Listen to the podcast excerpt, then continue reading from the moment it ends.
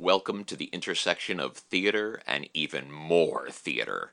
You have achieved stage grok.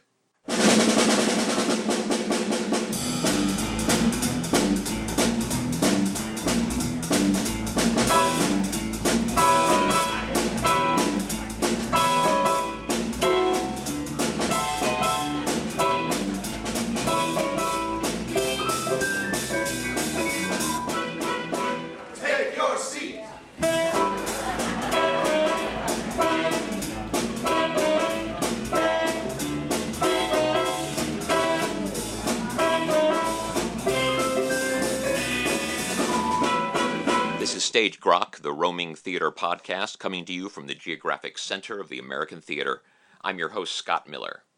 Today I talk with Broadway composer and lyricist Jason Robert Brown from his home in New York. Okay, well, thanks so much for talking to me today. Uh, the, the main thing I want to talk about is just kind of your writing process and all that. But what I'm really fascinated by is you write a lot of songs that aren't meant for the stage, that aren't meant for a musical. And so the first thing I want to talk about is is that different? How is that different? Um, it is different. It's a lot different. Um, I mean, a song is a song is a song is a song, and I think the way an audience knows that a song is a song is that it has a certain structural integrity that announces, yes, this thing would call itself a song, as opposed to this is maybe a recitative, this is maybe a set of ideas that is leading up to something, this is a transition, this is a, you know, I have plenty of those in the shows too. But I think a song, meaning a thing where there is sufficient repetition of an idea that an audience can grok the structural elements of it. Um, I think once we can agree on a kind of definition for what a song is, uh, I think writing a theatrical song and writing a non-theatrical song are, are uh, two different experiences. Um, they have a bunch of things in common, uh, but the main difference really is about uh, the way that a character has to build through a song versus the way that a non-theatrical song is allowed to just sort of live in a single emotional state. A uh, I, I I call them pop songs, I guess, though I, I don't know how pop any of it is. But you know, a pop song, which is to say a non-theatrical song that I would write, Right. can really be about an idea as opposed to about the growth of a character. But I find that in a musical, I, Yep. I was going to say, is, is one or the other easier or more satisfying? Um, uh, so I would say that the solo songs are maybe a little easier, uh, just in that they have less work that they have to do. A theater song always has to do its part within the bigger structure as well as doing its part on its own. And I think the uh, the particular joy of writing the solo numbers is that they kind of live in their own world, and so I don't have to uh, fit them into any other context. Right. And and it seems like sometimes those songs are direct responses to something going on in the world or something in life. Is that right? Oh, very much so. I mean, uh, even the songs that are not obviously that are often that, uh, right, right. because to be honest, just at my age now, most of what I write is parts of musicals because that's what gets the bills paid. So for me to sit down and write something that's not one of the shows, I really have to be sort of passionately moved by an idea to do it. So all of the songs on the new album on how we react and how we recover really came out of just a, a, a real need to to write that down because something had happened in my life that forced me to the piano. Is is there a difference for you in performing those songs? Uh, there is. I mean, I've been, you know, I've been performing for all of these years, and I primarily don't want to take on songs as a performer that require me to to really act with a capital A. You know, things that take me that far outside of myself Right. because I honestly I don't know that I have the tools, not just as to whether I'm a good actor or not, which the the jury is still out, but because I'm stuck at the piano playing them, even the tool of my body is not available to me. Right. I don't have a tool of a costume or a prop or anything like Yeah. that. I have to just use my voice to tell all those stories. So unless I'm going to do a whole lot of setup, which I often do, um, I don't tend to do a lot of character stuff in uh, in my solo shows. So for that reason, yes, performing those is different, but also because nothing I say ever has a, a single answer. Um, it's also true that the solo songs are primarily about a musical idea, whereas the theatrical songs tend to be about a character idea. They tend to be about, uh, oh, right. again, the musical idea plus. So that when I do the solo songs, I can just live in the music more easily. Uh, I think that is the the key difference between Songs for a New World and my later stuff is that the Songs for a New World songs are much more than the later shows were ever allowed to be. They are about musical ideas sometimes. Something like She Cries, I can live in that as a musical idea. Right. Uh, you know, in a way that I can't with something from The Bridges of Madison County or Honeymoon in Vegas. Right. That's interesting. Uh, does the the beginning of the process of writing does that and, and not not in terms of uh, content and inspiration all that kind of stuff but the actual sitting down writing music is that different between the solo songs and the theater songs It can be. Uh, uh, and again, it can be because of there are so many restrictions on the theater songs. Right. They, they're forced to live in a very small box. And there are a lot of restrictions that I'm probably not as conscious of on the solo songs. And the restriction is primarily that I'm writing it for myself as a performer, uh, Right. myself as a as a pianist, myself as a singer, and I, you know, I'm uh, to an extent uh, the same way that anybody is. I'm limited in terms of what I can do. So, you know, when I write the solo stuff, I tend to write for the, you know, for the bag that I like to live in. So I think the solo songs tend to be more groove oriented than the show stuff, and they tend to be, uh, you know, more piano featured or more instrumental featured at least. Uh, so, uh, you know, it probably when I sit down to write the solo songs, I'm more interested in uh, sort of letting something spread out and groove a little more, and that can be a lot more fun.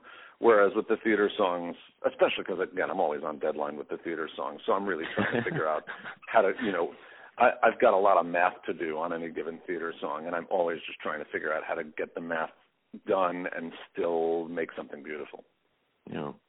Well, okay. So let's talk about the process of of writing a show. Um, do, do you ever initiate the idea for a show? Like, I want to write about so and so, or do people generally bring you something? Well, the last five years and Songs for a New World were both definitely my idea, and so was 13, actually, for that matter. Oh, right. yeah. Um, I would say that, I mean, obviously not uh, Bridges of Madison County. Uh, Honeymoon in Vegas, I was given a list of movies and told to pick one that I wanted to do, and that's the one I picked. So I, that's sort of a hybrid. Um, what a great assignment, though. oh, it was it was a blast, and you know, and the show itself was a blast. But yeah, um, yeah. I think uh in terms of like I have a dream about an idea, there's a thing a show that I really want to write. I tend not to uh first of all I feel like on some level I may have said all of the things that I wanted to say by the time I was done with the last 5 years. Which isn't to say that I don't still want to keep saying them but I I think as a writer, all writers are sort of faced with the the problem of the diminishing returns of the you know the 12 good ideas that we got when we were born.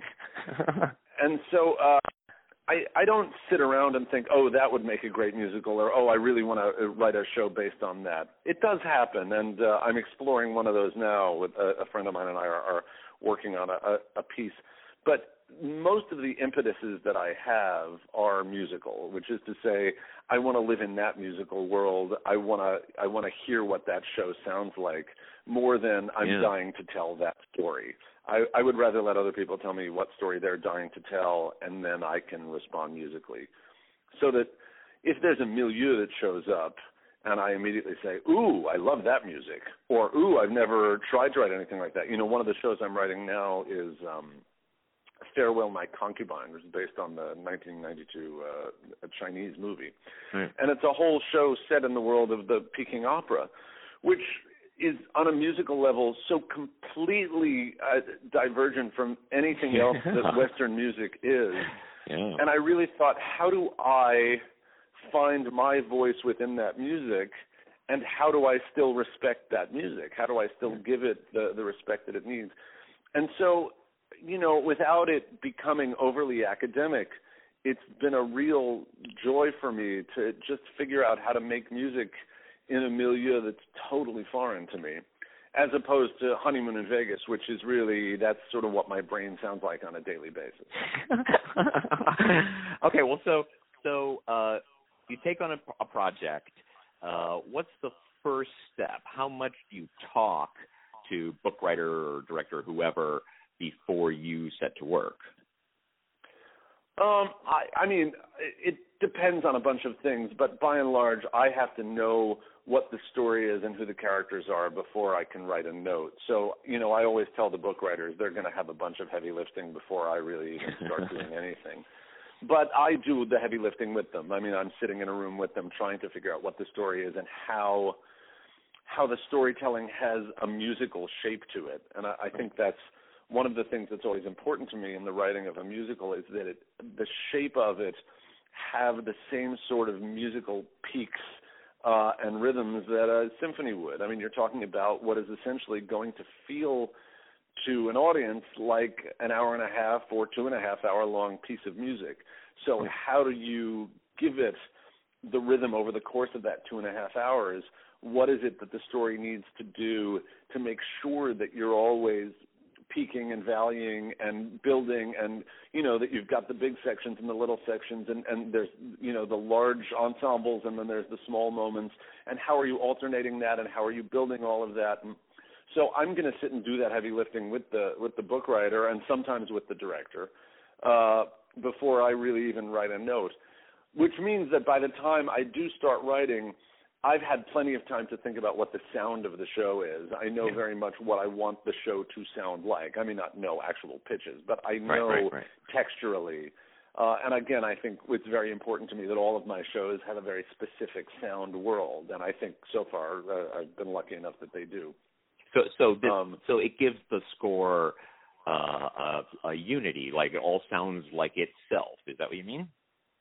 It does, but even more to the point, it gives the score a character. The score is Oh, okay. Yeah. uh, its own. Uh, you know, the score is its own representation of who these people are.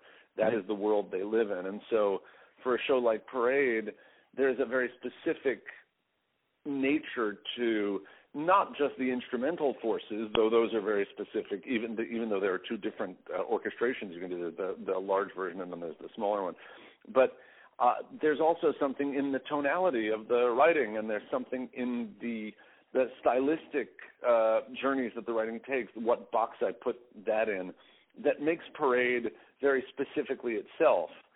Um, and I think Parade and Bridges are both similar in that they are pieces that within them describe two very different worlds that crash into each other. Yeah. And I think with Parade, you have the Leo Frank and Lucille Frank world and what that tonality is versus the tonality of uh, you know the greater Atlanta uh, world and the South uh, post Civil War thing that, that goes on through the rest of the piece. And I think the the clash between those two uh, is really sort of at the heart of what keeps the motor of the score running.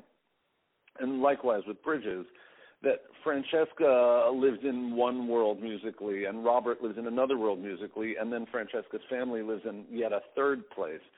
And having those three worlds that can comment on each other and interact with each other and also separate from each other was key to me in understanding both how the score would work but also how to tell the story. You want to be giving enough voice to each of those three worlds that you know something about the storytelling, even if you don't speak the language, even if you sat there and couldn't see the show and didn't speak English, you could hear the score and understand how all of these things are crashing into each other and interacting with each other. And I think you'd still really feel the story uh, just through the musical storytelling. Yeah. Do, do you generally have a a finished or sort of finished script when you're working on songs? No, I mean we No. usually have an outline. I would say that we've Okay. usually got you know a, a, a five to ten page version of what we hope the show will be. And, And have you identified the the song points? We think we have. Okay. Uh, you know, we're- We're, I mean, we're probably wrong as often as not. But what happens thereafter is I let the book writer get one or two scenes ahead of me. Uh, so that the book writer will then write a draft of the first scene based on the way we've delineated the outline, and then send that to me. I'll send back some notes, or I might just say, "All right, let me just play with this for a while. You got you move on to the next thing." And then I'll once I get my song and I send it to the book writer. The book writer takes a look at that and figures out how to integrate that into any of the things that are now in the next scene that's being written and the scene after that. And we just sort of play tag from there on out. I try not to let the book writer get too far ahead of me because I feel like it's just it's a little counterproductive because by the time I catch up, there's a lot that I'm going to want to change just Right, inevitably. And uh you know, I may make a decision in the way that I write scene 8 that's going to totally change what you thought scene 11 was supposed to be. So better that you not get to scene 11 yet. But Right. I, I think I think other writers are less uh, precious than I am. Uh, It's not that I'm so precious about the writing. I just don't want to have to. I, do, I just don't like writing. I, it, it's exhausting and it, it's hard. So for me, I would rather not have to keep going to the well. But I think a lot of other writers are like, yeah, it's just words. I'll just write more of them. and do you scavenge the script a fair amount? Uh, it again, it depends. Depends on the. Uh, sometimes I scavenge it. Sometimes I totally take it in a whole different direction, and you know, I'll send it to, you know, I, I'll send things to Marsha, or I'll send things to Cam Lynn, who's writing uh, Farewell, My Concubine, with me, and they'll be like, "Oh, I didn't know that's what this scene was going to be, but okay, I guess we'll go Right. with it that way." yeah. Um, or they may That's say, cool, you know though. what, I see why you wanted to do that, but I I don't think these characters can actually sustain this idea that you just put them into. And I'll be like, oh, okay. I mean, I guess you're right. You know, but um, there there is a lot of give and, and uh, uh, give and take in terms of the the storytelling and the, the um, how the characters are going to get from one end of the show to the other. You know, if you're lucky, you know what the end of the show is when you start, uh, and so um, everything is really just about filling in the space between the beginning and the end. do you cut many songs? I try not to. I mean, with Bridges, I think I cut three songs over the whole course of the writing. That was by Yeah. far the easiest show I've ever written. Um, and with Honeymoon in Vegas, I probably cut 35. Um, Oh wow. just because you know the nature of writing a comedy is that either an idea for a song works or it doesn't. And you can't just keep tweaking an idea either the idea was good or because a funny idea all you have to do is really write the funny idea. You could write the first three lines of it and the song is fine. You can just keep going from there. Everybody's okay but if the idea for the song isn't funny you can sit there and tweak it for the rest of your life and it's never going to get there And and And is so- it? Go ahead. it, no, so that was that was the tricky thing about Honeymoon in Vegas. Funny songs are really they're seven, 17 times more difficult than dramatic songs. And finding out the funny idea, sometimes you have to go through a lot of other ideas to get to it. You have ideas that you think are funny, and then you just can't execute them, and then you or you do execute them, and it turns out no, that's not going to work. So I, there there was a lot of rewriting on the, on that. Um, you know, very little replacing on the last five years. I think two songs maybe, but 13 again was a comedy, and I think I probably swapped out, you know, 25, 30 songs in there. and and is it is it just mysterious why one song doesn't work and another one does, or can you look at it and go, oh, okay, I see what happened? You know, a song has to do so many jobs that Yeah. you can't say that a song doesn't work for any one particular reason because it may just be I mean, most often what happens is I can feel a song isn't very good. And uh and the reason what does that the feel song like? isn't very good. What does it feel like? It just feels like you're it feels like work. Singing the song feels like work and it feels like you never land. You know, this feeling like you're Yeah. just sort of you took a leap in the air and the most satisfying version is like you land exactly in the spot where you wanted to and everybody cheers. Right. And Right. what happens when you write the bad song is you take the leap in the air and then just sort of at a certain point you just fell down someplace and everyone looks around and they're like, "Oh, did we get to the end? I guess we did." Um and so that's a that's an enormously dispiriting feeling. But sometimes you just have to do it. And sometimes what I feel like while I'm sitting in my studio and writing the song, oh, this isn't going to work, and then I play it for everybody, and they're like, oh, that's fantastic. So I I you know I'll, I'll open it up to the collaborators because the math of it sometimes is more important than the song. Uh, but I I find that when the idea is exactly right the song just goes. The song just writes itself, and the song always tends to be great. Uh, but you need to have a great idea for a great song. And the way that musicals are constructed, they don't always allow for a great idea at every moment. You know, Yeah. not every moment in a show is worthy of a great song, but Yeah. it needs a song. You do need to write something. Something has to happen here. And if you're not going to write a great song, then how do you write a song that still does all the jobs that it needs to do? How do you do the math of moving the character forward, moving the plot forward, and still being interesting, still being beautiful, still being funny, whatever it has to do? And I think that's when the real writing skill comes in. You know, I think you can be a fluky writer of great songs all the time, but getting through an entire score of a theater piece, you have to know what songs uh, have to sort of act like the life rafts for the rest of the score. yeah, right. Yeah.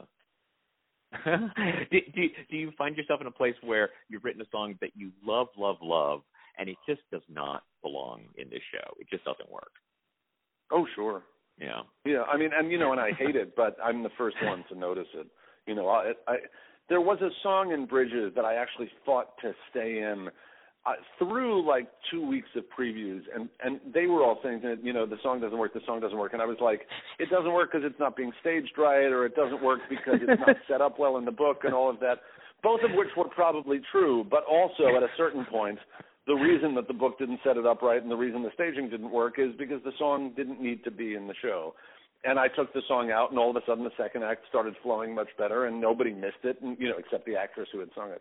Yeah. And uh, so, you know, there there are things like that that happen, but um, but more often than not, what happens is that we'll go through a reading, and we'll all be giving notes afterwards, and people will be talking about some moment that happened, and that you know, oh, this thing at the end of the first act, it's not landing the way it's supposed to, and I'm the one who'll say it's because the song, the, the no, song number four isn't right, and I got to take it out, and everyone will be like, no, we like number, that you know, that song is great, you can't take it out, and I'll be like, just you have to trust me now. I'm very old Yeah. and I've been doing this for a while. I'm going to replace it with an equally great song. It will still work, but it's not going to fuck us up later, which this song Right. is doing now. Right, right. Okay, so I want to talk about a really specific song, this song Hope. Um and I want to talk about kind of how it happened and and what what it was for you. If that makes sense. Well, Hope, the story of Hope was that um I went to bed on election night, you know, uh and couldn't sleep. Uh, like almost everybody else, I remember I was on Facebook at like three in the morning, and I just wrote, "Guys, I feel like shit, and I can't sleep. How does everybody else feel?" And like a thousand people wrote me back, and they Yeah. all were like, "Yeah, me too." Can, you know, oh yeah, I'm in England. I can't sleep. I, I'm in Australia. I can, you know. That it was just this moment of like major national grief. Um, and so the next morning, uh, I woke up and I had to take my uh, my daughter to an interview at a, a girls' school uh, that she wanted to go to, and um, so I was, you know, getting ready for that, and it was like, I mean, the whole house was like awake. It was terrible. Um, and as I was getting her ready for her interview and getting ready to walk out the door, I realized that I had said yes months before to being a guest on Kristin Chenoweth's show that night uh, at the Lunt-Fontanne. She was doing Oh, a, wow. like a two-week thing on Broadway, and every night there was a special guest, and she had asked me to be her special guest. And she said, "And you'll sing something of yours." And while I was getting my daughter ready, I thought, I don't know what I'm supposed to sing because anything that I could sing sounds either completely inappropriate to the moment Yeah. or you know just sort of like insanely hostile.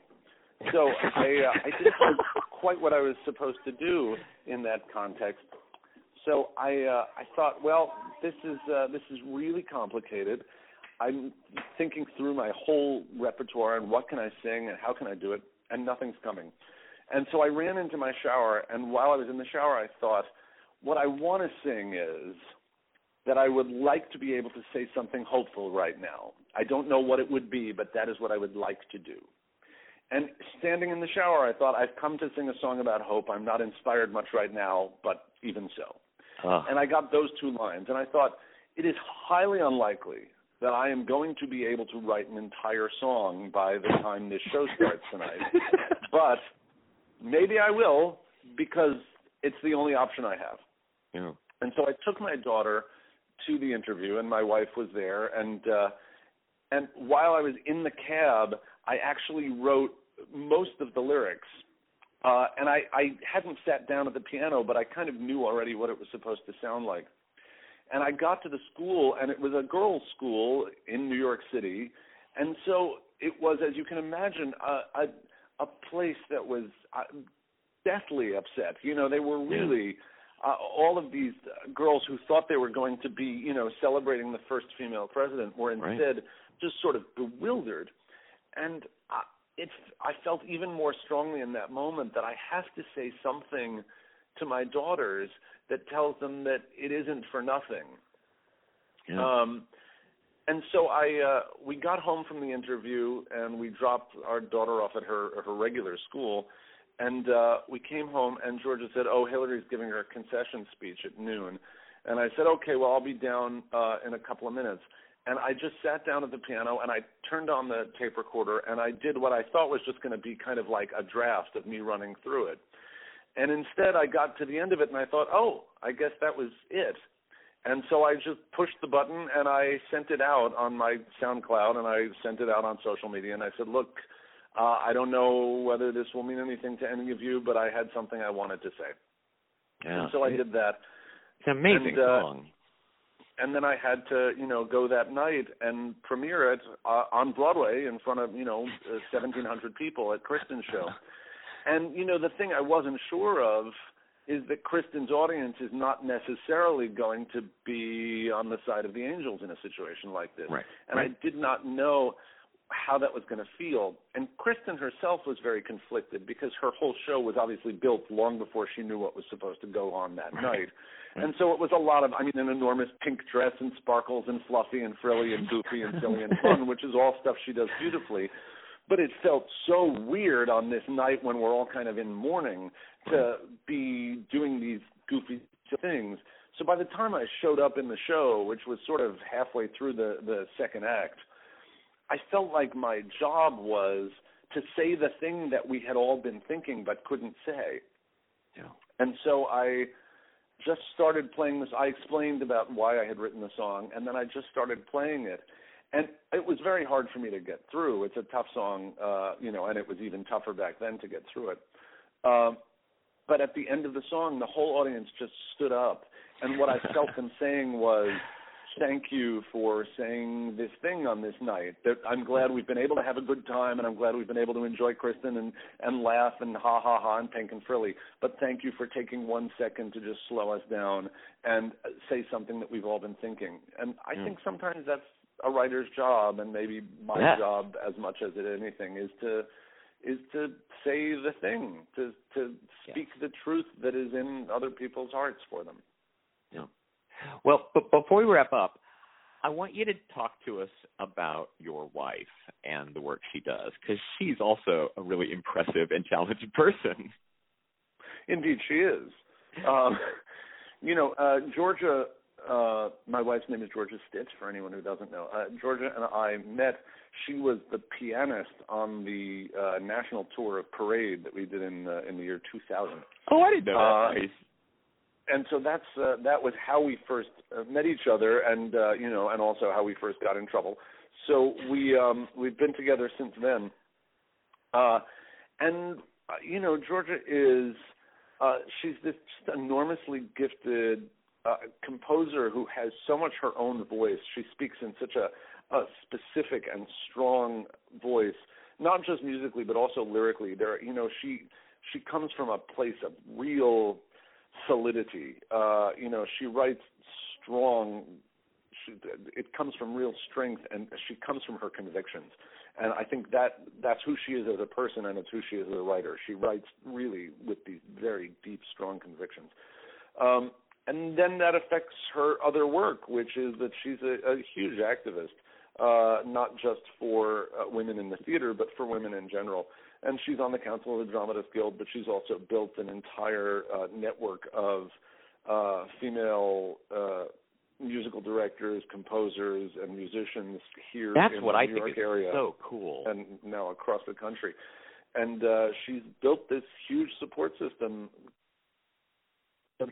Say this is who we are, and we have a collective voice, uh, and within that we all have these individual voices.